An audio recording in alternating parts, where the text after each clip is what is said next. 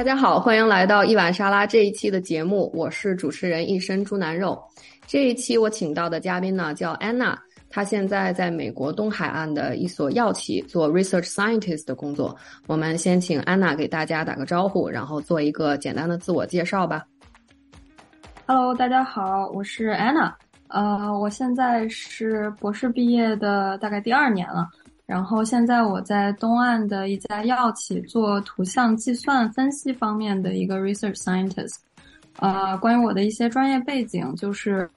本科我的呃主要的专业是光电，就是可以理解为光学加电子一个工程性的专业。然后还有一个第二专业是工业设计，这个基本上就是产品设计。呃，然后。呃，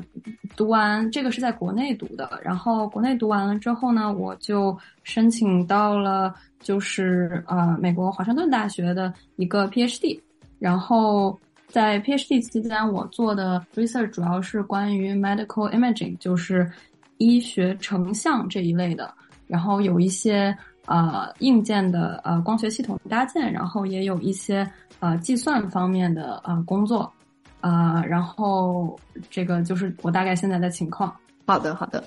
看到你的这个嗯教教育背景之后，我就觉得特别的有意思，因为我们之前的嘉宾都是以社科为主，还有一些学啊材料啊化学类的。你应该是第一个，就是啊。就是上我们这个节目是做这个医学成像或者是呃在药企工作的人，所以呢，我就特别期待跟你聊一聊你的这个专业和你现在工作的内容。那我们现在就是从一个时间线来聊起，就是你当时刚才你也提到，就是你在国内读本科的时候是学的光电和工业设计，你能不能就是 简要的介绍一下你当时是为什么呃学这个专业，以及就是你。在呃大学四年的这个体验怎么样？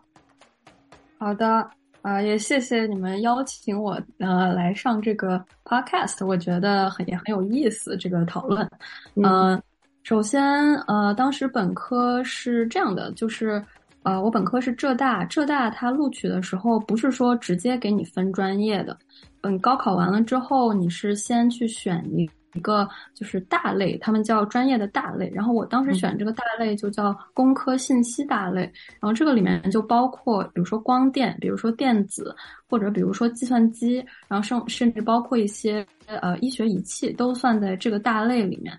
嗯，我当时就是主要是觉得我在理工类可能还是比较擅长，然后还是想再继续拓展一下这方面的一些学习，然后就选了这个大类。然后到了大二分具体的专业的时候，我其实嗯也不是说特别特别了解，但是当时一是感觉就是首先光学是一个很神奇的一个呃一个学科，然后高中时候学了这个玻璃二象性，然后这个东西我有很大的一个冲击，就是感觉这个可以是呃等于说对你的一个世界观塑造其实是有一点。帮助就是你一个东西，你可以以一个角度去看它，也可以以另外一个角度来看它。光又是波又是粒子，然后这个东西很酷，所以说就是基于这样一种比较主观的呃一种选择吧，就听起来比较酷，然后感觉很高深，然后想再去学一学。然后另外呢，也是感觉就是光学嘛，就听上去好像你可以在实验室工作，然后干干净净的，但是有这种印象，然后就后来选了这个专业。对，然后另外一方面就是工业设计，这个是我到了大概大二后期，就是选了光电之后之后选的一个第二专业。这个是因为就是呃从小比较喜欢艺术方面的这种东西，然后我喜欢就是画画什么的，但是没有经过什么特别系统的训练，然后感觉是一种艺术和一种。工科的结合的那种感觉，然后更贴近生活，然后想试试看，比如说能做出来什么改善生活的设计，然后也试试有没有可能在这个方向上发展职业。然后，嗯，工业设计后来这个方面就变成一种比较纯探索性的学习经历了，因为我后来还是回归了就是理工科的呃作为主要的一个职业路径。就是呃，应该再讲一下，就是后面一些学习经历是吧？在这个本科，对，就是你因为你当时就是对这个专业有很多的想象，然后到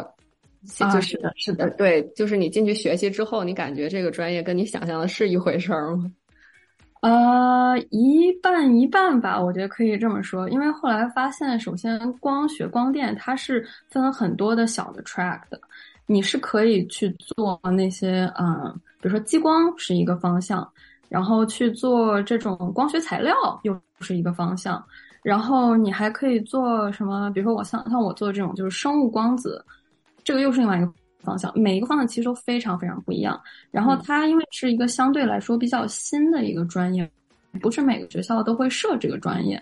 然后很多这种下属的方向其实都是一些跨学科的。呃，像我的这种就是 biomedical imaging 的这种方向，它是光学和医学、药学，包括这种呃生物化学什么的都有些结合的这种一个方向。然后它其实就会跟其他的光学的方向又有点不一样。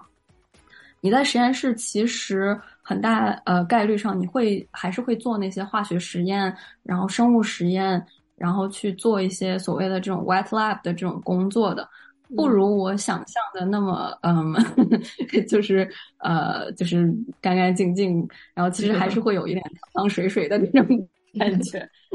然后呀，这个是一个主要后来在实验室里的感受。呃，上课的话，呃，我觉得，呃，因为我像我刚才说的，它的子方向比较杂，你会需要学很多的乱七八糟的东西。然后有的时候你会觉得啊，我要学这个，我要学那个，然后要学这个，然后就感觉有点呃脑子有点转不过来。有的时候，不过最后还是大家选一个自己比较感兴趣的方向，多选一点那个方向的课。呃，作为可能到时候毕业的一种，就是呃结束的方式吧。嗯，对，嗯，那你就是在浙大学习的体验是什么样呢？就是你觉得这些呃专业课的设置有没有就是难度非常的大，或者是呃没有你想象的那么难呢？嗯，我想想啊，光光电在浙大是一个他们就是比较觉得挺不错的一个专业，然后一些基础。专业课的设置，我觉得其实是非常好的，他给你打了一个很好的光学的基础。然后我记得我当时觉得最最 难、最最就是内容很杂很多的一个课是那个，嗯，它简称叫场波，然后就是电磁场与电磁波。嗯，然后这个东西是很物理的，就是一个偏非常非常偏物理的一门课。然后它里面的这些呃物理的一些推导啊，一些。呃，概念的理解呀，然后非常复杂。我当时就想，这怎么可能一学就学会呢？然后后来事实证明，我还我还去问老师，我说这个东西太多了，我真的就一下子没有办法都理解。老师说，哎，其实没关系，说你这种本科的这种呃基础课，很大一部分是在给你未来打基础。你现在大概都去了解了，你知道了。有有不同的一些细分的一些知识种类，你以后如果真的从事跟这种电磁波有关的这种职业，你需要去了解知识，你知道要到哪儿去找。它其实跟你提提到的是一种索引的作用，你并不是说一次在本科学这些东西都要所有东西都要学透啊，这个基本上是非常难的一件事情。是的，后来我就觉得哦，原来是这样，然后我就放松了一些。对，但是呢，他虽然是这么说，但是考试还是很难。确实，因为毕竟浙大也是一个非常好的学校，而且，嗯，我也是听一些学之前采访他们学材料那些人，也是也是有同样的困惑，就是说学这些东西就是有没有用，而且就是也感觉好难呀，就是理解起来。确实，因为我觉得你要想，就是这些科学发现什么的，是之前几百年的无数的人去给你搭建出来的一个非常好的一个系统了。你是一个什么二十岁的一个，你只你人生只活了二十年，然后你可能上学也不过上了那么，嗯，这是多少年啊？十多年吧。然后你要去理解那么一百年间那么多人做出来的东西。其实你这么想，你确实这个呃能力有限。是是，那你们当时呃同学呃本科毕业之后，他们的那个就业的出路，或者是他们是一般都是去工作，还是去再深造呢？呃，我想想，我这个专业其实更多的人可能是要去深造。呃，当时比较流行的一种说法是说，如果你学光电的话，你可能本科出来能直接干的工作不多。你如果真的要做这方向的话，可能是多半要做一些 research 的工作，那样需要你的可能研究经历更多。然后你需要研究经历更多，你可能就要去做研究生，啊，去做博士。对，但是也有同学是直接去工作了的。然后我觉我印象里，就直接工作的同学肯定不是直接去做跟光学呃光电有关的这种工作。那他们一般都会去哪种企业呢？就是一些国内的一些科技大厂，哦，对，然后他们从事的会是哪种？就是工作内容，或者是嗯，呃，有这种好像工程师一类的，但我不太确定他们是搞这种，比如说呃软件工程，还是说也会参与一些呃像一些系统的设计啊这种，啊就。不是特别记得，因为这样的同学其实不是很多，大部分人还是要继续读研究生或者读博士的。嗯，然后你们你们班当时出国的多吗？出国的很多，有有一半吗？有的，是就得一多半儿，是不是？我感觉是。然后当时浙大就是会有那种他们所谓的这个叫飞跃手册这么一个东西，就是我知道交大也有。然后就是呃学长学姐传下来的一些关于申请国外大学呀，然后一些小 tips 呀，然后一些心得啊什么的，因为这个是大家都要去探索的一个事儿。对，我记得我好像也读过这个。啊，对对对，就是有这种，就是你可以看从从有这个这个件东西来看出，就是还是挺多人需要去出国。是你当时。就是决定出国，也是因为就是大家都都选择出国，还是说你很早就决定要出国了？对，其实这个是我比较小就有这个希望，然后出国这个希望，然后也有就是出国读博的这个希望。嗯，可能上中学的时候就有，然后因为嗯，因为大家知道嘛，就是高等教育的话，欧美国家可能资源会更丰富一些。嗯，然后比较渴望去体验一些不同的文化，还有生活环境。然后这个是就是等到上完大学才找到一个比较实际的路径，嗯，去读博，这个就是我这个路径。然后呃，也是这个时候明确了我出国读书具体我是要读什么，还有做什么。因为当时是本科大三、大四的时候开始进入这个。Biomedical optics 就是这个研究领域，嗯，然后毕业的时候就是说想要在这个领域继续继续深造，然后这样的话选择出国读的这个博士。嗯，那你当时就是比如说你申请了多少个学校，然后为什么就是最后选择了这个华盛顿大学？可可以说是华盛顿大学西雅图分校吗？可以，可以，可以。嗯，就是你当时呃是怎么就是。最后去到了这个华盛顿大学西雅图分校。嗯，啊，我记得我当时可能申了十个学校左右，然后我当时最后收到了三个 offer，应该是 PhD 的 offer。嗯，因为有学校我是混着申的，好像也申了那个 Master。嗯，对。呃，最后 PhD 应该是收到三个 offer，然后当时是一个是华大，一个是这个 UT Austin，然后还有一个是那个普渡。嗯，其实这三个学校在工科上的水平没有说对我来说没有说一个很大的一个谁比谁强很多很多的这种感觉。嗯，所以我当时就有点纠结，然后最后我是想在 UT Austin 跟华大之间做一个选择。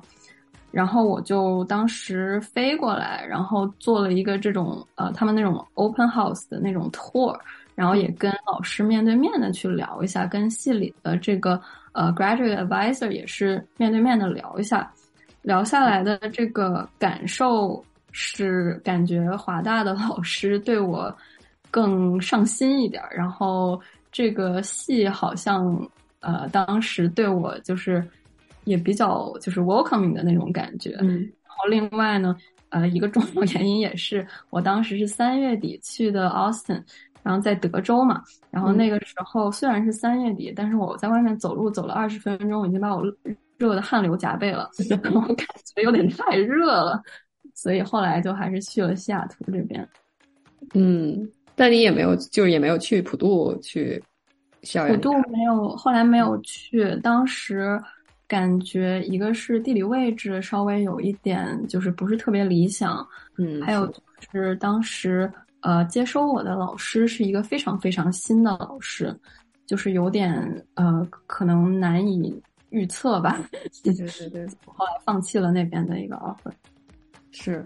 等于说你是相当于本科毕业之后就直接读了博士是吧？是的，嗯，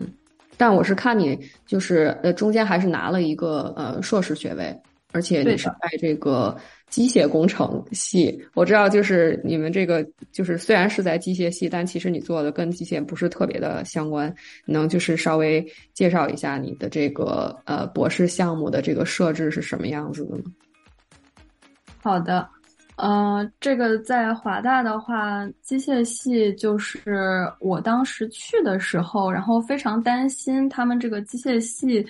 呃，搞的东西我全都搞不清楚。然后我知道他们有一个非常重要的一个在第一年结束的一个考试叫 Qualify Exam，这个基本上就是把你真正认定成这个系的博士生的一个考试。嗯呃，这个考试在我去之前，他们都是那种笔试，笔试就是考那些机械的那些呃基础课，然后答题，呃，然后我当时就说这个我可能很难，然后后来我去的时候，然后跟他们系主任聊了一下，然后说这个是我的一个最大的 concern，然后这个有没有什么办法可以就是。能够缓解一下这个东西，然后他说：“哎，那你来的正好，我们正好今年改革，以后我们不做这种笔试了，而是做这种，就是像啊，就一种 oral exam，就是你只是去 present 你的一些 proposal，去 present 一些 literature review，这跟你自己的研究方向相关就好了。”然后我说：“那太合适了。”所以说呢，呃，当时呃，在机械系就是 qualify exam 是一个呃一开始最大的一个坎儿，然后这个东西。呃，当时也就是第一年结束了之后，就是做了一些关于就是我自己方向的 literature review，然后还有就是 propose 一些之后的工作，然后这样去过的。然后另一方面就是前两年的一个重点不是上课课嘛，一般来说，呃，因为我没有一个 master's degree，所以一开始是要上机械的课的。呃，关于机械的这个课，就是因为你毕竟还是这个机械这个系的。你还是要上，他们说要上三门主要的这个机械的课程，然后你是可以选的，所以我就选了就是这种专业门槛稍微低一点的偏数学类、偏 introduction 类的这种课。然后当时选的是一个是线性系统，一个是这个呃 digital control，就是数字控制系统。那个当时是在做一个东叫 LabVIEW 的一个东西，比较上手的一个课。然后呃还有一个是选了一个薄膜。呃，thin films，然后这三门课构成了我就是满足毕业条件的三门机械主要课程。然后我的这个呃读博里面 GPA 最低的也出于这三三门课里面，因为我实在是不懂。然后呃其他的课就是多数我是选了一些 applied math 的课，当时其实。呃，主要原因也是因为想找一些这种需要 prior knowledge 门槛低一点的那些课，所以选了一些偏计算啊、模型啊，然后包括搞了一些比较基础的 machine learning、deep learning 这些的课，然后呃，顺带说这个 machine learning、deep learning 也是给我后面的工作打了一些小小的基础，嗯，所以当时这个是挺好的。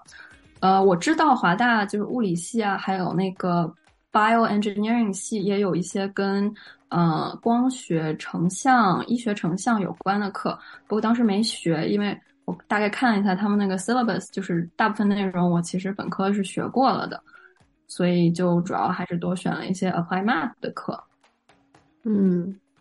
哦，然后当时有一门课叫这个 Mathematical Model for Cancer，这个其实是也是挺有意思的，它是搞一些就是关于基因。呃，突变的一些建模，然后你可以去预测一下这个这个人他得得这个这个这个癌症的一些概率啊什么的这种东西。然后这个也是给我后来的一些工作补充了一些这种呃生物方面的一些背景知识吧。对，嗯，那听上去就是从你上这个上课的过程当中，你是慢慢的产生了对你后来。就是博士研究的这个主题的这个兴趣，呃，你是，但是就是你从本科毕业之后，然后申请到博士，相当于换了一个领域，是吧？从这个呃光电，然后换到了这个呃医学成像，然后你是你是为什么就是有这种想法，就是说我要去研究这个，我我我对这个感兴趣呢？呃，这个是这样，就是呃。我在本科大三、大四的时候，因为浙大它有一个就是大家都可以参与的一种活动，就是说本科生进到实验室里去做科研，嗯，然后我就报名了，然后最后，呃，我就进了一个做这种生物成像的老师的实验室里，也就是说从本科开始就开始做相关的东西了。然后当时大四申请博士的时候，就想，我觉得这方面还是挺有意思的，跟生物也有点关系。我我记得我高中的时候还挺喜欢生物的，然后我就说，那要不我就继续呃搞这个，所以去申请的就是呃华大的这个老师的实验室。我是找的这个实验室，然后因为这个老师在华大，因为这个老师在华大呃 mechanical engineering 这个系，所以我才来的。哦，那就是后来你是呃是怎么一步步就开始对你的这个博士研究的主题感兴趣的？或者是你能先稍微给大家介绍一下你博士研究的这个内容是什么？就是呃简要的说一下。好的，呃，我觉得如果用用非常简要的概括的话，博士的研究方向，呃，一个是三维的显微镜荧光成像。然后还有一个方向，呃，其实这两个是相关的，就是还有一个方向是三 D 的呃计算病理学，就是 computational pathology。嗯，对，这个是大的概括。嗯，然后怎么对这些方向感兴趣的？呃，一个是因为我来的时候，呃，这个实验室已经有了一些关于这种新型的一些三 D 显微荧光成像的一些很好的技术。然后我当时加入他们课题组，也就是呃，一个是学他们的这个呃，这个挺有意思的这个显微镜是怎么回事儿，然后呢，也是用这个显微镜去做一些跟呃医学相关的一些呃呃应用的一些项目。然后比如说这个呃乳腺癌肿瘤切除，它有一个呃重要的一个呃术中的一个需求，就是评估它这个边缘有没有切干净。也就是说，你这个乳腺癌如果没切干净的话，这个患者很容易复发，对吧？然后如果切干净了的话，就能保证它这个复发的概率比较低。然后你在术中就能保证你切完了，你就不会让这个患者需要走了之后就离开这个手术之后，然后再要来一次手术，把剩下没切干净切掉。所以说这是一个很重要的一个应用。然后当时就用了实验室里面的这种呃显微镜来做一个这样的一个项目。然后另外呢，也是搞了一个，就是当时另外一个比较新的一个显微镜，当时是搭了这个光学系统，因为我稍微有一点这种光学的背景嘛，本科学了一些，然后呃，这个就开始慢慢上手这个呃三 D 这个显微荧光成像的这个部分了。然后等到了大概博三左右，就是实验室就发现啊，我们有这个三 D 显微荧光成像的这个技术，我们其实。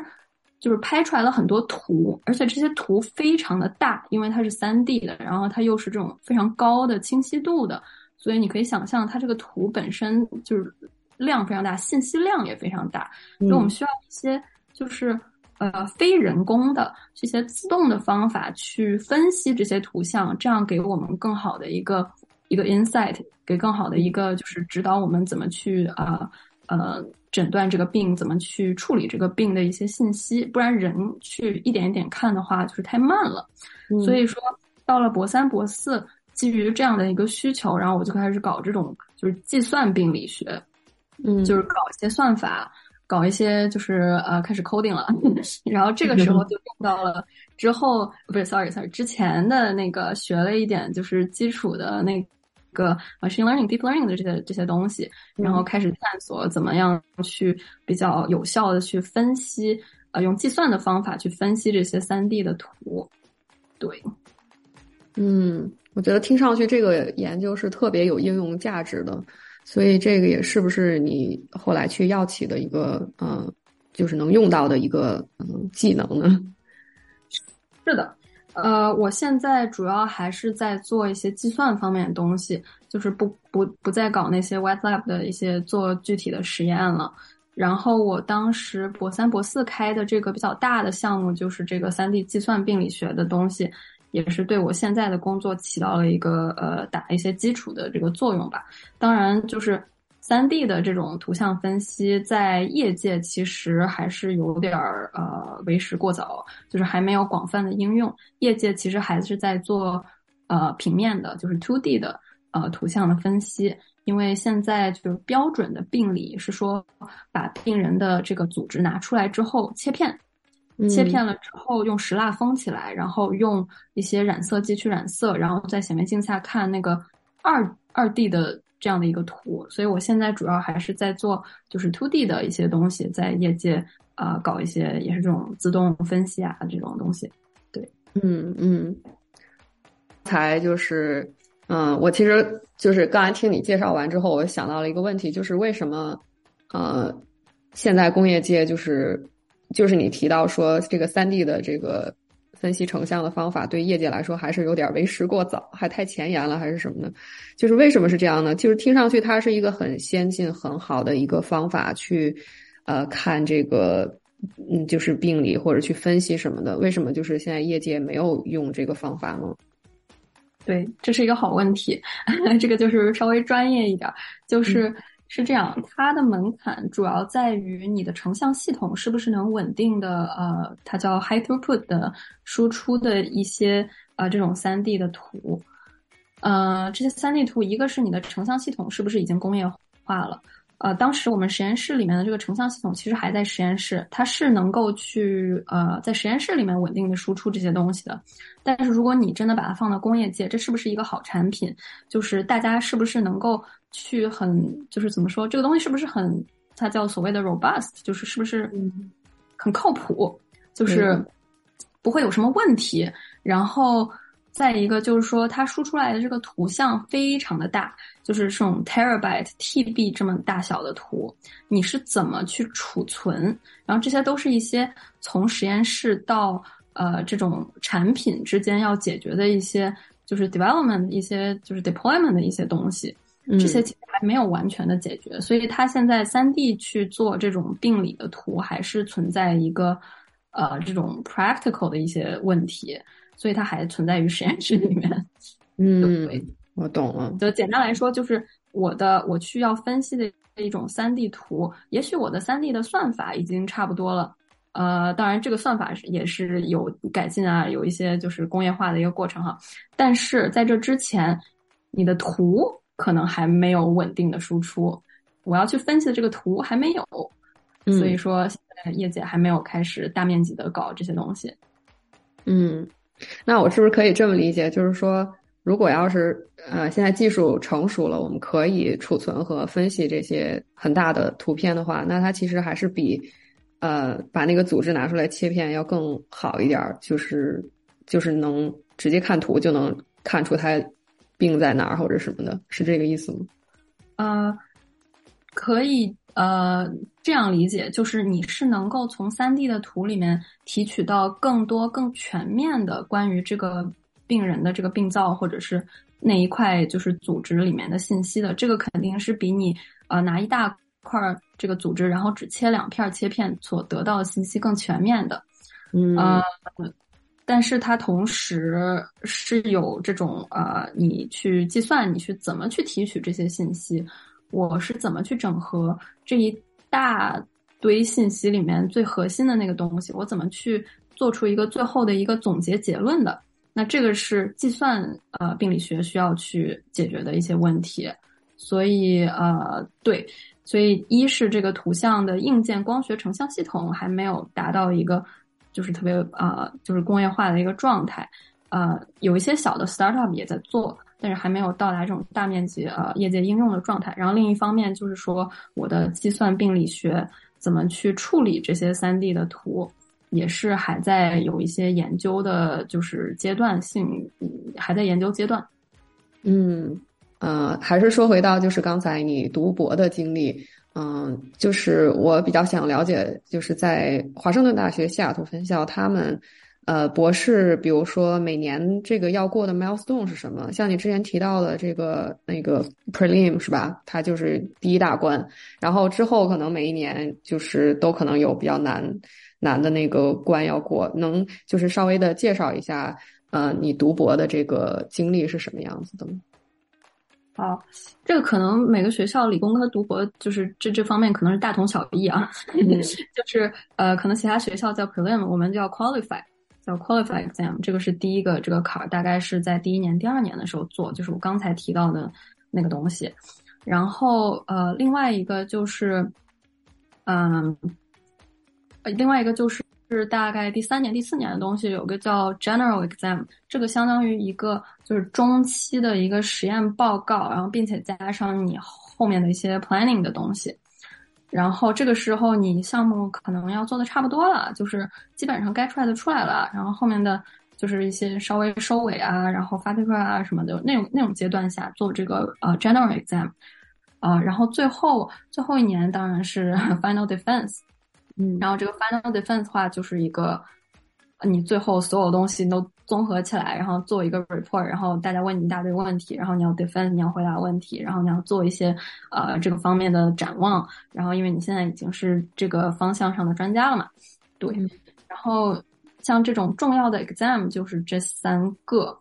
呃，但是我觉得，呃，还有对于读博来说，另外一方面就是除了过这些 exam 以外，你其实更核心的是要做你的研究项目，然后你去发 paper，然后发 paper 在呃至少在 UWME 是没有呃硬性要求，呃，不过我们实验室的节奏大概是就是一到两年一篇，然后这个主要是呃基于你这个每一个项目这个大小。然后，如果项目很大的话，有可能三年才搞出来一篇，这个也是有可能的。呃，对于博士生来说，其实呃会有这种，它叫这种 incremental，就是呃 incremental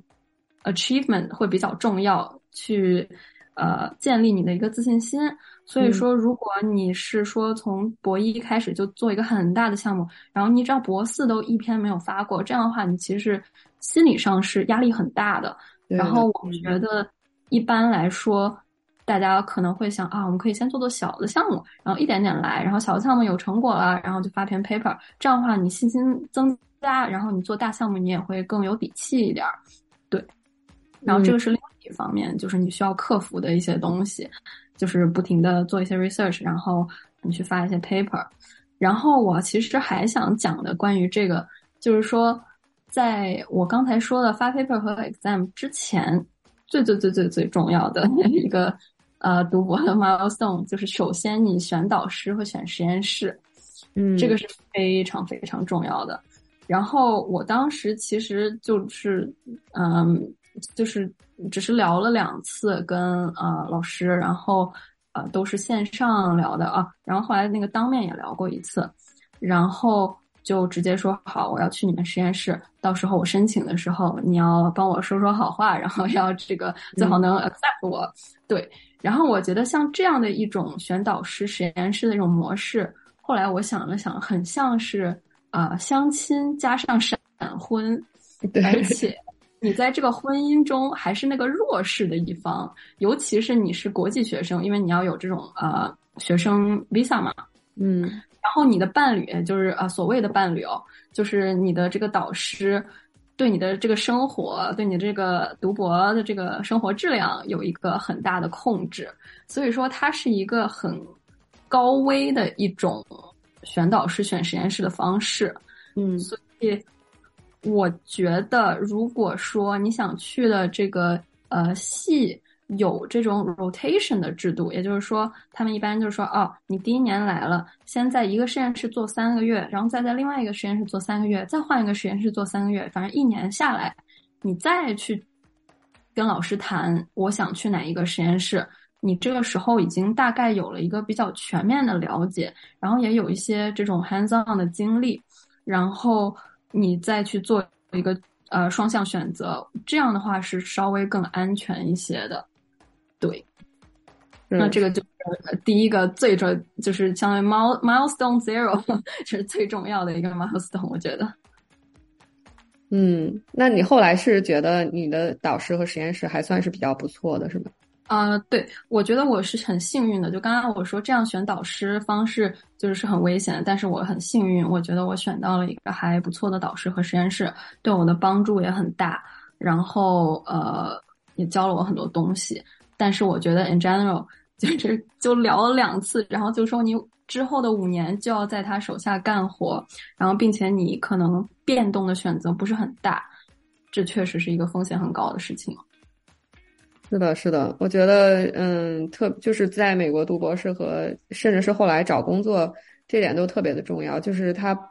不是说我拿到一个 offer 就哎呀，就是能有人要我就不错了，所以就去了，而是一个双向选择的过程，是吧？就是你也要去面试这个学校，你的导师他们是是不是个好人？就是，但是好好多就是，反正至少就是我们那个时候就经常忽略这一点，就觉得啊，有学上不错了，就这样。当然，这是在有选择的情况下。对，我觉得工作其实还相对稍微更灵活一点。其实你是可以，呃，我觉得换工作比呃换学校，呃，这个风险，我个人感觉稍微小一点。是是，对于国际学生来说，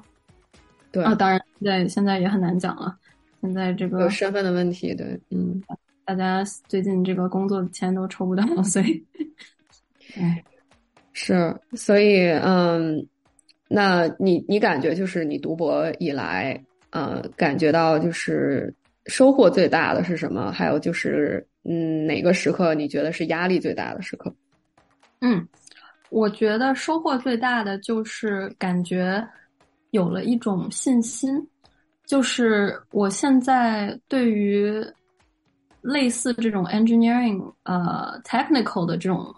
类似的工作或者任务。我是能够确定，只要我花时间，我是一定能做好的。这个主要来自于就是读博的时候，你要做的东西其实全是你自己探索过来的，是所谓的自学。但是其实多数是你自己去呃找呃一些 resource，然后自己去。了解人家都做了什么，然后并且自己去思考自己要做什么，自己一个 planning，然后自己怎么去验收我这个东西到底是成了还是没成，然后怎么去向别人就是报告这件事情，怎么去 convince 别人，就整个这一套下来，你是做了好几年这样的一个训练，所以你现在就是觉得，呃，其实不光是自己的这个方向，其他的方向就是任何的这种 engineer，你都觉得其实是。可以去做一做的，然后你可以只要花时间，你是可以做好的。这个是我觉得最大的一个一个收获。嗯嗯，关于最难，就是呃压力最大，就是这种呃，我觉得其实呃当时有两个事情是我觉得两个两个就是阶段吧，是我觉得压力最大的。一个是呃大概博四开。开始的时候做 thesis 这个比较主要的项目，也就是我当时做那个三 D 计算病理学的一个项目的时候，需要突破一个很关键的东西，就是我研究了一个比较多步骤的一个方法，但是其中有一一步其实是最最关键的，就如果你做不出来这一步，你整个方法都不成立。嗯，然后如果它不行的话，你之前所有花的就是时间去准备数据，然后所有的前期探索性的东西，这些时间和精力都浪费了，然后就是这条路走不通。嗯，然后就觉得压力很大，然后当时就是感觉我休息的时候脑子都停不下来，就很焦虑，一直在想这个到底要要要要怎么办什么的。然后后来就是只能。反正就是慢慢循序渐进的，然后去试一些东西，然后稍微有所成效。然后后来导师也是给了很多就是这种鼓励啊什么，就我感觉每次跟他 meeting，就是他最后都是要 conclude 到一个比较 positive 的东西上面。这样的话，感觉啊，那我还行，还行，不是特别那个什么，不是特别糟糕。然后就是大方向上的引导，也就是他帮助了我很多。后来这一关就慢慢的过去了。嗯，对，我觉得其实比较关键就是在于，虽然很焦虑，但是你还是要做正确的事情，就是你做选择，你不要。慌，你要就是什么是你能够分析到你觉得成功概率最大的这个选择，你就做那个选择，然后一切都会慢慢过去的。然后这个是当时博四的时候，然后还有一个阶段是我压力比较大的，就是大概博五呃决定这个博士毕业的出路的时候，它是一个比较。我形容它是一个更弥散的一种焦虑，其实它一直在慢慢积累。嗯，我觉得究其原因，主要是因为，呃，一个是在读博之前，我觉得能够在比如说在美国读个博士，然后做自己想做研究，这个就是我的最想做的事情了。我可能后面也许我要做 faculty，也许我要做别的，但是后面我是没有一个非常明确的目标的。所以在在博古的时候，我需要。一个很，我当时觉得我需要一个很明确的目标，但是我又没有，然后我就觉得啊，我到底以后的人生要做什么？然后后来当时也可能跟疫情，然后一直在家窝着有关系，就有点抑郁，然后就感觉对事情都提不起兴趣了，然后当时身体也出了一些毛病，然后呀，我就觉得这个可能是读博多多少少可能。要经历的一个坎儿吧，就是一些对自己人生的思考。然后其实也是，就是告诉自己该做什么就做什么。然后，嗯，后来就慢慢的就毕业了。然后，嗯，毕业之前也做了一个实习，然后后来也找到工作，然后才大概慢慢走出那个比较闭塞的状态。然后后来其实也就差不多是现在了，就是虽然对人生规划也没有特别的清晰。但是感觉就是走一步，呃，算一步，就是做当下做的最好的选择就可以了。然后，现在今年的这个状态就是，这个呃，所谓的这个放过自己，活在当下，顺其自然，然后感觉到是平时一些呃快乐和幸福就可以了。嗯，是，我觉得你博五那一年面对的问题也是很多很多，就是。博士要毕业的人面对的问题，很多人都会很迷茫，就是博士毕业之后到底要走哪条路，是吧？而且，嗯，他是就是在那个时刻就会有各种各样的压力，你又要想自己的论文、想毕业的事情，然后又要想找工作的事情，然后再加上可能自己生活上或者身体上有什么呃问题，然后就是各方面的压力都压在身上，再加上西雅图 天气也不是很好，是吧？对，往下。所以就是很能理解你当时的那种感觉。所以，那你当呃，就是最后是，嗯，怎么就是决定说我要去啊，嗯，找药企的工作，或者是说你有没有想过自己也可以走就是学术的道路？你当时纠结的那个过程是什么样子？嗯，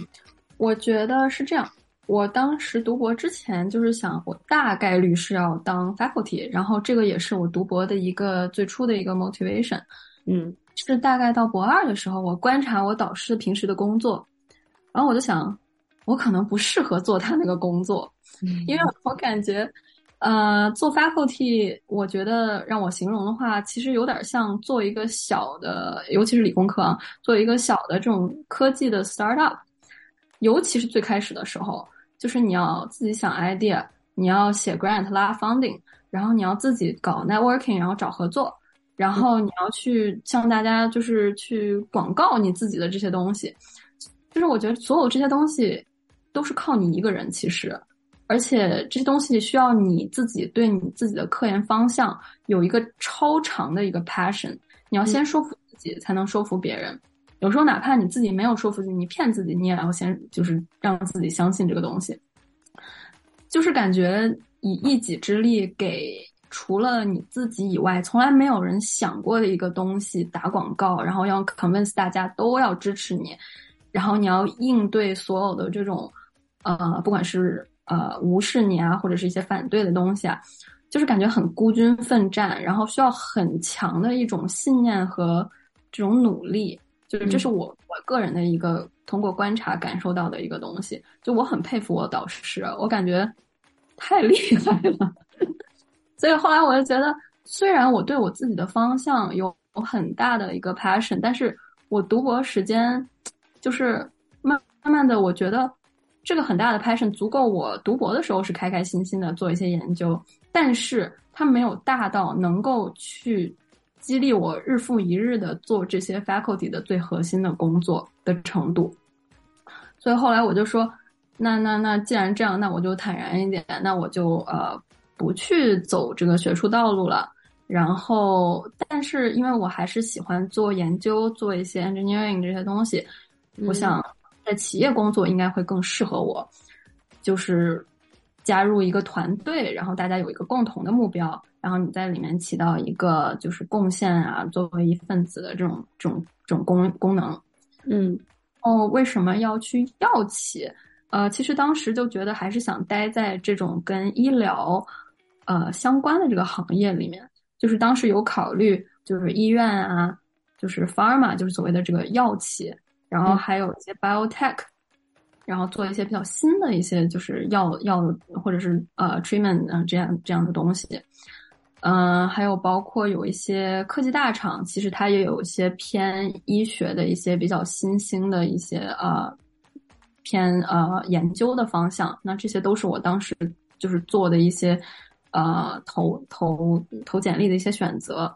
嗯，然后后来就反正感觉这个药厂的这个工作，呃，面试下来啊，然后跟大家接触啊，感觉还是比较适合我，后来就去了药厂。对，嗯，你当时找工作应该是在呃去年的夏天是吧？嗯，是去年是前年年底开始找的，然后后来是去年的。呃，大概二月份找到的。嗯，你整个过程还顺利吗？就是面试啊，还有其他的。嗯，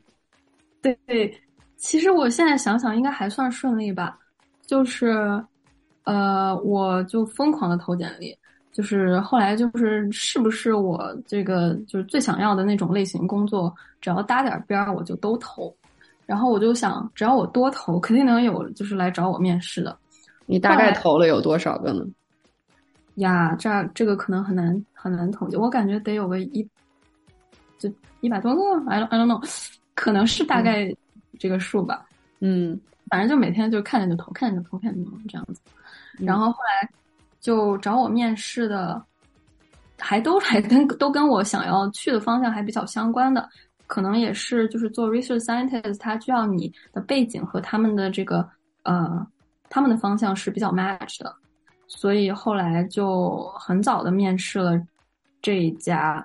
然后我感觉大家都挺真真诚的，然后他们公司做的东西也很，就是我觉得很有意思，就是很值得，然后后来就啊就跟这一家签签了，嗯，其实找工作之前，我博四还做过一个实习。嗯，那个实习其实不是呃药企的，然后所以这个实习也对于我后来是不是呃要留在医药行业啊，还是就是去这个之外的引做了一个引导的这种这种功能。当时是在一个呃，形容是相当于附属于某科技大厂的一个比较偏这个呃前沿研究的一个项目里面做了呃。跟 deep learning 有关的，跟图像的呃一些项目，嗯，但是它不是关于医药的，是关于其他领域的。然后当时做这个实习，主要是考虑，呃，这个大厂招牌在我的 CV 上是一个比较好的背书，然后也是体验一下就是医药行业之外的一些感受。然后结论最后就是我还是想做医药相关的，一个是感兴趣，一个是会多一点有背景知识。对，嗯嗯，你现在啊，你说，没有，我就是说这个帮我最后后来做一个选择，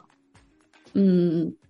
那你现在就是工作的，我看你的这个 title 是计算化学的 research scientist。那这个工作内容大概是什么样子的？它跟你博士做的东西，嗯，对口吗？是的，就是这个上面又有一个，我觉得我老是有这种问题，就是他的 title 跟我做的东西其实不是很相关。就是我们是一个很小的组，所以他在搞这种就是 official title 的时候，是把我们并入另外一个大组里面。这个大组是搞计算化学的，但其实我不不是搞计算化学的，我还是做病理还有其他医学图像的一个计算分析。然后主要就是服务于这个公司在做的药物或者治疗方法的一些研究和开发，呃，跟我之前做的，我觉得对口程度还是比较高，呃，只不过之前做的东西可能更偏前沿的 research，现在就呃相对来说没有那么前沿，但是跟这个呃实际应用的关系可能更大，对，嗯，那你们现在就是工作上。啊，你自我感觉就是他配的怎么样，以及就是 work life balance 好不好？呃，关于 salary 的话，它肯定是比不上科技行业，这个是众所周知。这个，但是当然比我读博的工资倒是多很多，所以作为现在这个阶段，我觉得还好。然后 work life balance 的话，嗯，就是九五五，就是正常工作。对，嗯。我觉得也还好，嗯，对，嗯，那你之前是在就是西雅图，然后现在就是横跨整个美国到了东海岸，然后虽然就是都是也是大城市，你感觉就是两方面的这个生活有什么适应，就是不适应的地方吗？对。我觉得西岸跟东岸，一个是文化上其实还挺不一样的，还有一个是气候上不一样。气候上当然就是西雅图是稍微潮湿一点，然后四季的这个温度变化区间会小一点。然后东岸就是感觉夏天巨热，冬天巨冷，然后可能会下大雪。然后这边的人，我个人感受会稍微更直接一点，就是讲话，然后包括呃待人处事。就这种老，就是新英格兰地区的这种这种人的，嗯，一种可能 common 的一种特征吧。嗯嗯当然，这个肯定是有我的一些偏见在啊，肯定不能说代表所有的这边的人都是这样的。但是我总体的一个感受就是感觉，呃，西雅图那边可能年轻化一点，然后能更 open 一点。对，是是，嗯，那就是说回到就是。整个你读博的这个体验上来说，就是回顾你之前读博的生涯，你感觉就是如果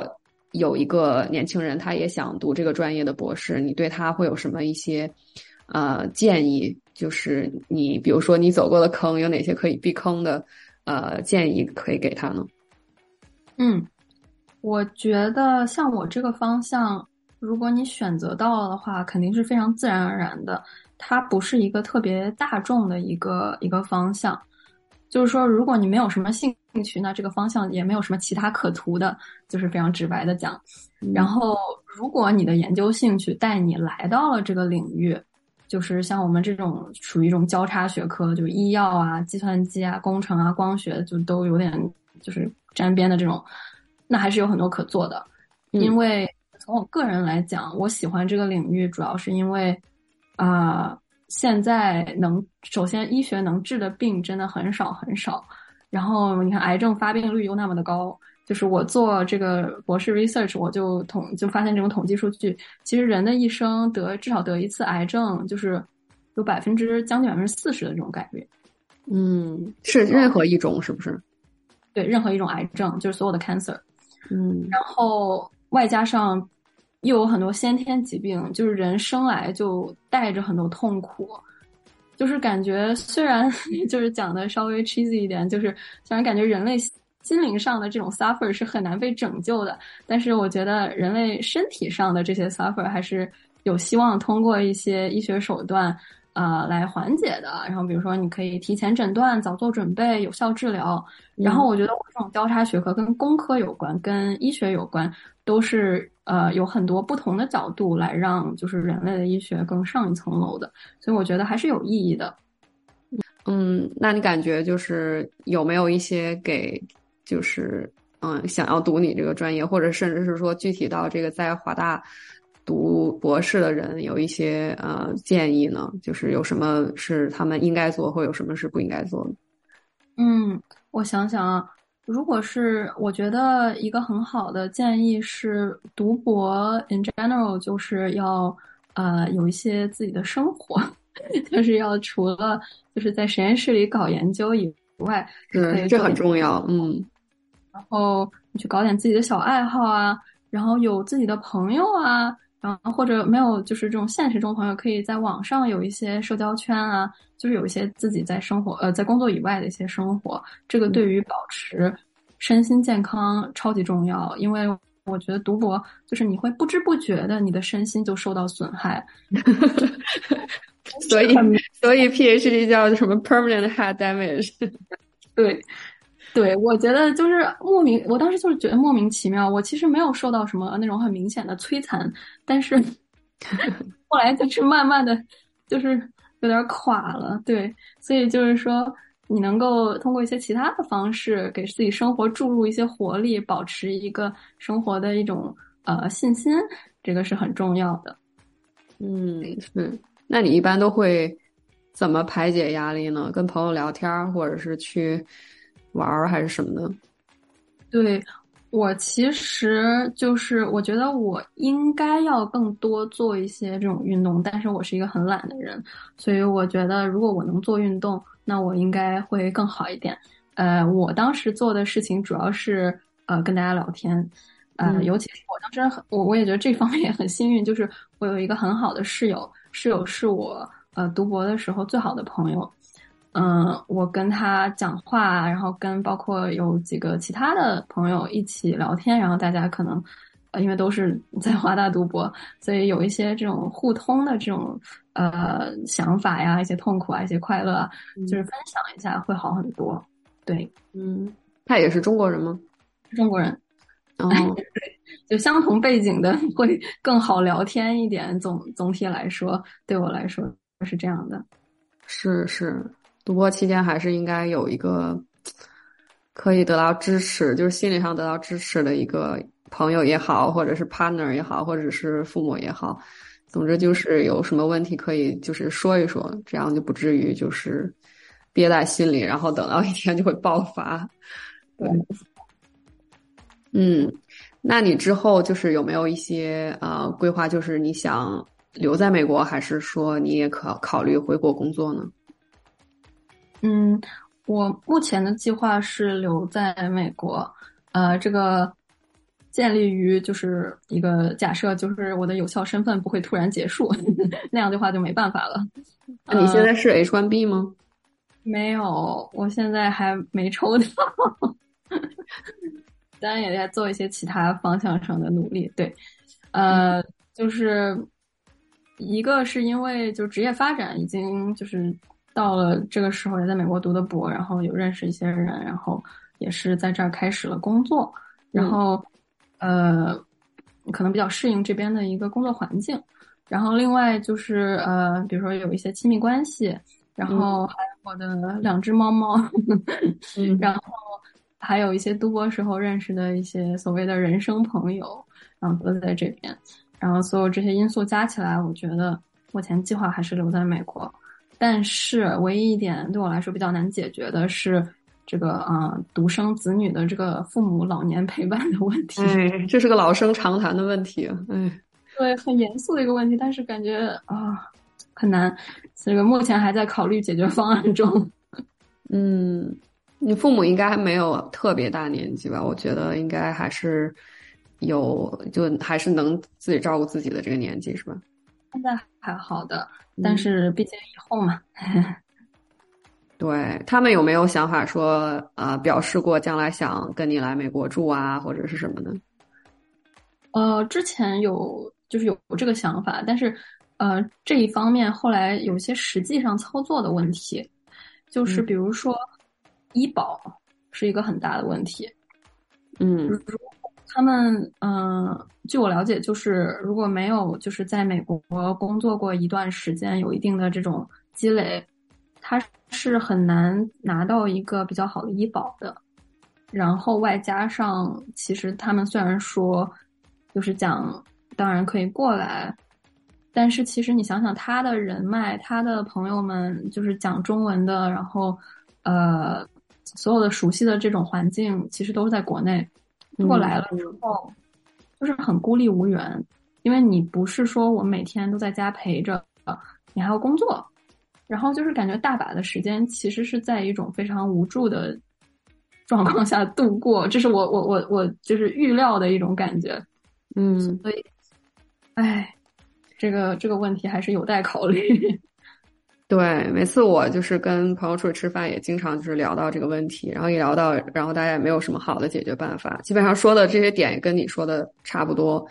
然后好好多人就是从现在开始就开始焦虑。但是，就是之前听另外一个人就是说，说也没有必要焦虑，就是说你不要用现在的这个处境去想未来的一个事情，等到可能未来的时候，呃，这个问题可能就有解决解决方案了。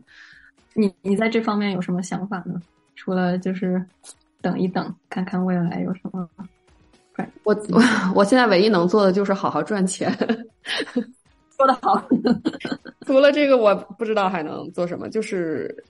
解决身份的问题，赚钱，然后给就是，如果他们想来的话，给他们有这个选择；如果不想来的话，我也没办法，就胳膊也拧不过大腿，对吧？就是也不能说硬把他们搬过来。好的，那接下来就是我们节目的固定环节，就是奇葩问题的环节。我会问安娜，呃，大概七八个就是脑洞大开的问题。然后，嗯，看安娜会怎么作答，啊，你准备好了吗？那 来吧，我就随便回答。对，嗯，我估计可能你有有一些心理准备。作为我们这个不知名频道的忠实粉丝，应该知道我会问什么。我看一下啊，第一个问题，嗯，你最想获得的一种超能力是什么？啊。我觉得我最想获得的超冷超这 sorry，我 我觉得我觉得我最想获得的超能力可能是这个呃呃，可以隐身。我感觉有的时候就是觉得呃，就是我我特别社恐，我感觉我我就是经常就是感觉啊，就是如果被注意到了，然后。这个需要去做一些回应，然后呃，会有经常有人来跑过来跟我做一些这种互动的这个事情，就是呃，你完全一时会不知道要怎么就是应对。然后我就想，如果隐身的话，那我平时在外面，比如说我只是想从 A 走到 B，或者是我只是想去呃干一件什么事情，在这个路上，我就避免跟一些就是不认识的人去做一些让我反应不过来的互动，对。就是想隐身，嗯，明白。你是你是用中文说的时候社恐，还是用英文说说的时候社恐，还是都社恐？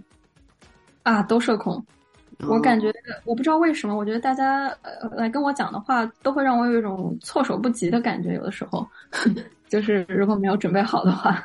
哦，那你是一个爱人是不是？呃，确实，确实是一个爱人。那我能问一下你的那个四个字母是什么？我近期没有测过，但是这个东西是因为是会变的嘛。嗯，我大概三年前测过，是 I N F J。对，真的吗？我 exactly 是 I N F J。啊，这样的，真的。我的 F 是在一个 borderline 的状态，但是是 F，就是这个东西。这个东西测了完了之后，呃，就是 INFJ 是那个小老头对吗？是的，是的，是的。嗯，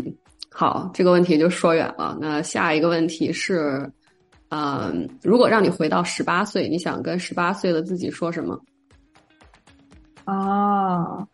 如果回到十八岁的话，我就想说，十八岁的时候好像在高考，是吧？十八岁是不是在高考？十八岁好像是高三，呃，如果是高三的话，就想跟他说，你这一小段的痛苦马上就会过去了。我那个时候也很就是难受，反正总是这个想想要而不得吧。然后，然后告诉他没什么，其实考到哪儿都都 OK 的。我觉得以后这个你只要做你想做的事情，然后你就会获得幸福。嗯，怎么听上去好像你感觉是要考清华北大的那种感觉呢？呃，这个因为当时在的这个班是一个那种很。很呃，很很流行班、实验班那种是吗？大家大家都很强，在里面有点这个小透明。嗯，那下一个问题就是跟这个是一个 follow up 的问题，就是如果回到不是回到，如果去到八十岁，就是你的八十岁的时候，你会对八十岁的自己说什么？对，我会说，你居然还活着。你居然还活着，你你很不错。这个呃，希望这个从我现在活到你现在这个年龄的过程中，嗯嗯，获得了一些就是新的人生智慧。你可以教教，提前教教我这些人生智慧。嗯，中，嗯，下一个问题，嗯，你感觉你自己今后会信教吗？或者你现在在信教吗？可以问吗？嗯，我现在没有，但是家里面有呃信教的一个呃有一些信教的背景，但是我目前没有信教。然后我有很好的朋友是近些年开始信教，然后我跟他聊天的时候，有时候能感觉他就是可以给我一些很好的一些启示，然后嗯一些不同的角度吧。然后你可以问是什么什么宗教吗？基督教是基督教。嗯，然后我觉得我可能还是不会信教，呃，因为我就是感觉好像目前来讲，嗯，我是我觉得基督教还有一些其他教里面描述的，就是呃神跟我所能够。跟我了解的科学知识之间还不是那么能很好的融合，不是很能很好的自洽，不是能很好相互自洽，嗯，所以可能还是有点难。但是我其实是相信有某种所谓的嗯规律，嗯，对，只能这么说，无法解释的规律，对，是是某种规律。当然，这个跟呃，目前我所知道的呃宗教里面的神又不是特别一样，所以结论是可能不会信教。嗯，懂。好的，嗯，下一个问题，你更愿意打二十头有鸭子那个大小的马，还是一只有马那个大小的鸭子？二十只鸭子大小的马。二十只鸭子比一般的马要小吗？就是鸭子那个大小，就是二十只。感觉二十只比比正常的马要小，是吧？我感觉是啊。然后呃，相对的是什么？一只是马那个大小的鸭子。哦，那那个呃，我还是呃，我想想，我还是我还是打鸭子吧。我觉得那个，你是说那个一只有马那个大小的鸭子吗？还是二十二十只不是二十只有鸭就是鸭子那个大小的马？对，就是马那么大的鸭子。呃，因为首先我觉得鸭子挺可爱的，跟它有一点互动挺好的。然后我也不一定要把它打死嘛，对吧？然后。哦，然后就是感觉二十只马，他们都就是每个都有各自的思想，你没有办法预测他们所有东西的行动，可能有点难以招架。对，嗯，所以你觉得马比就是不不论个头大小来说，但是就是马比鸭子更难控制，是吗？呃，我主要是基于数量来讲，二十只有点多。懂了，嗯，好，下一个问题，呃，经典的问题就是，如果让你做美国总统，你最想干的一件事儿是什么？对，我觉得我会这个卸任。为什么？我觉得以我的对于呃政治方面的一些理解，我觉得我会做一些可能有好的初衷的一些事情，但是最后会导致它不会 benefit 任何一个呃一个一个一个一方的势力或者是一个国家任何一方国家或者是嗯对。你懂的，然后我觉得我可能没有办法，对，为了防止对世界造成更大更大的破坏，我决定卸任。对，哦，那如果现在就是说，前提就是说，你现在必须在任上要干一点什么事儿，然后你有什么想想做的事情吗？那我想想啊，那我要给我的研研究领域多拨一点研究经费吧。你同不同意“人生在于折腾”这种说法？嗯，我同意。呃，但是我是带有就是我对折腾的一个理解的。嗯，我其实呃觉得折腾主要是一种不断的对自我认知的一些翻新，然后一对世界认知的一些翻新。你是要一直在追求你觉得就是是真理的那个东西的路上，嗯，然后为了一直在这个路上，你是要不断的折腾的，不然好像，哎，就没有办法不折腾，就是你总会推翻你自己的，嗯，明白。好的，那估计是最后一个问题，就是你希望长生不老吗？啊，嗯，我可能不希望吧。对，嗯，那你觉得活到多长算是可以了？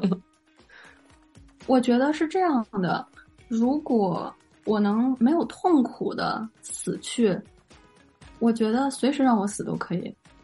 但是我觉得人，呃，去死就是呃，这个这个这个话题稍微有点不太不太那。个，就是健健康，但是就是感觉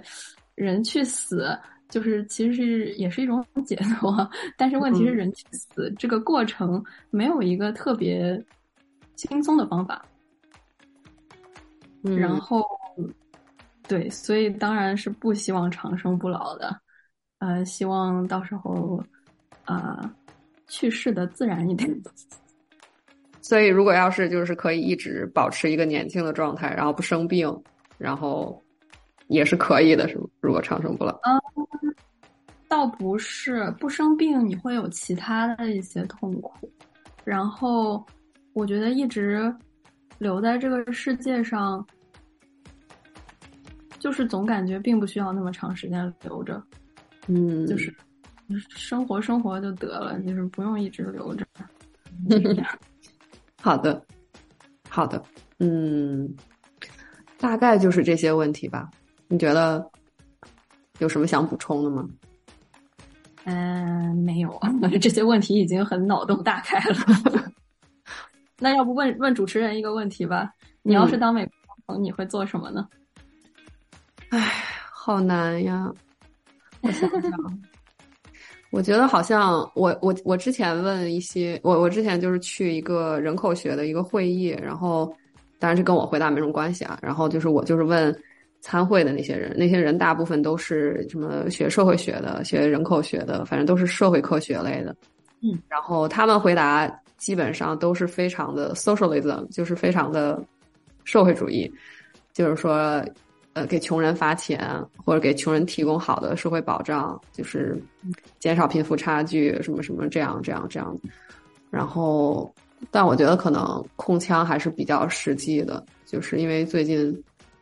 枪击事件实在太多了，然后好的区也有，坏的区也有。就之前西雅图不就是一对韩韩裔的那个夫妇坐在车里，就被打死了。反正就很多很多这样的。然后哦，还有一个就是可能管理这个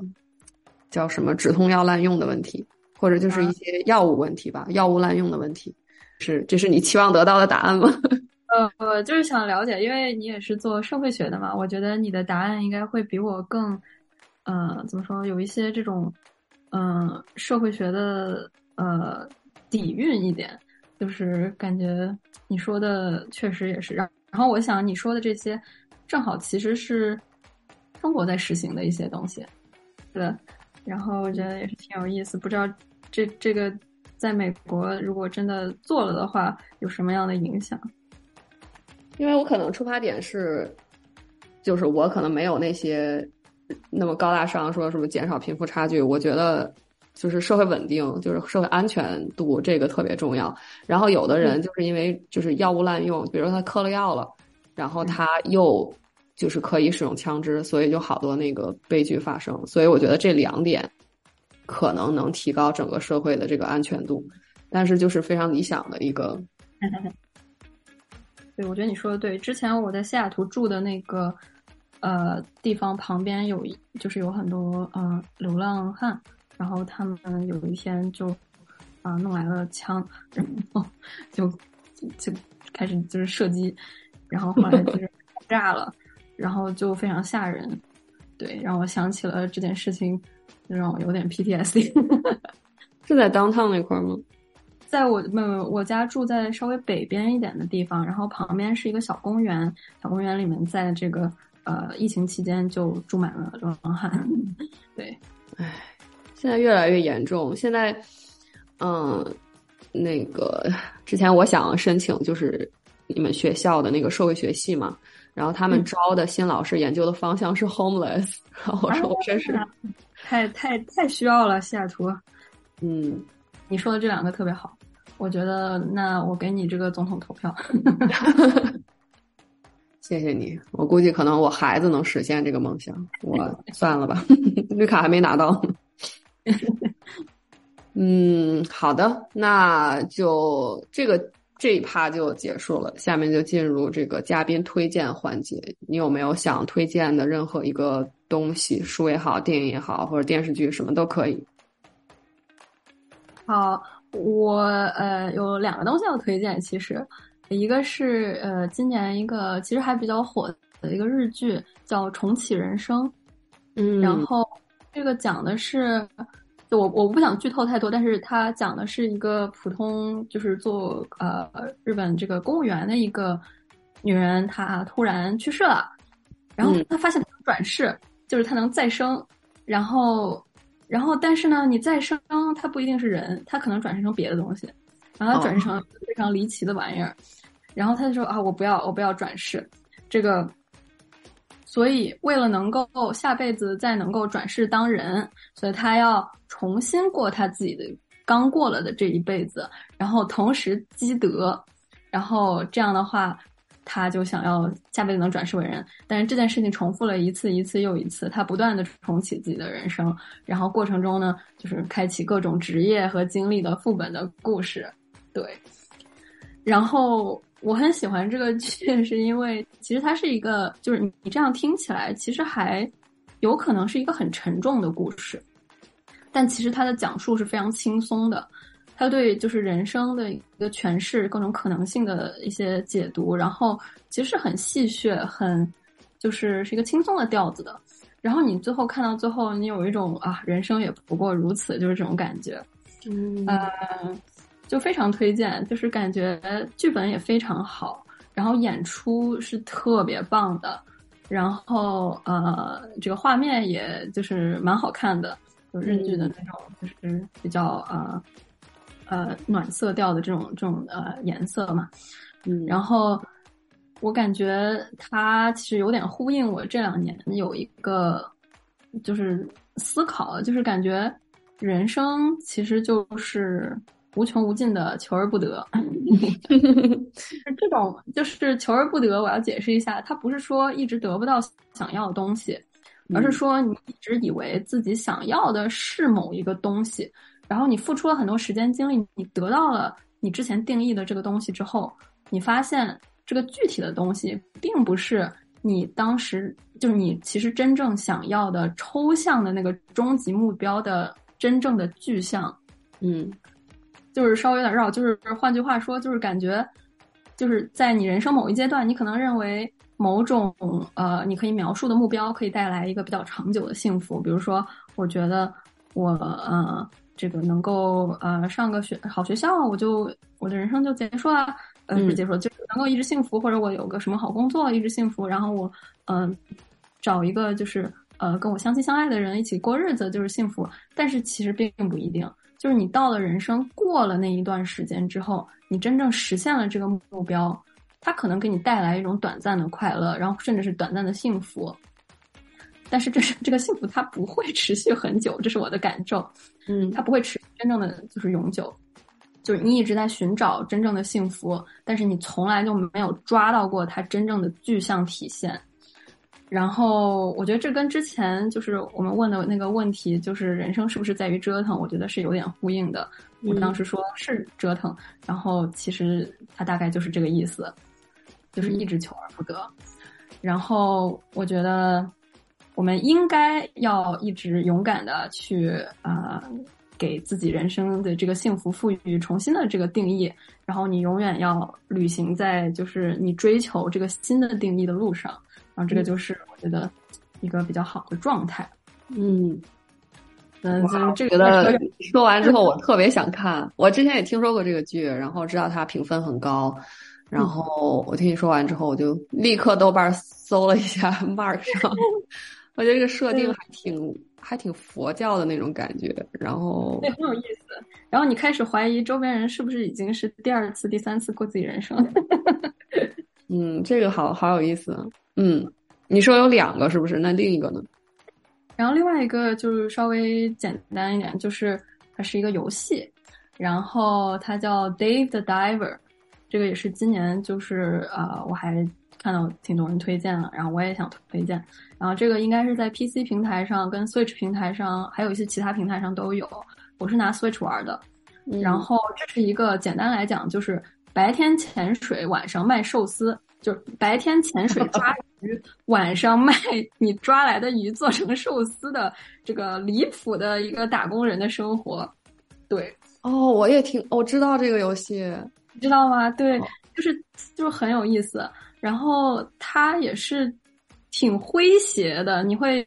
发现，你不只是要做这些事情，不是说我就是一个经营餐馆这么一个游戏，就它里面那些人啊什么的，还是有一些背景故事的。然后就还挺有意思，就是我觉得它制作也很精良，然后有点半三 D 的那种感觉，然后画面很好看，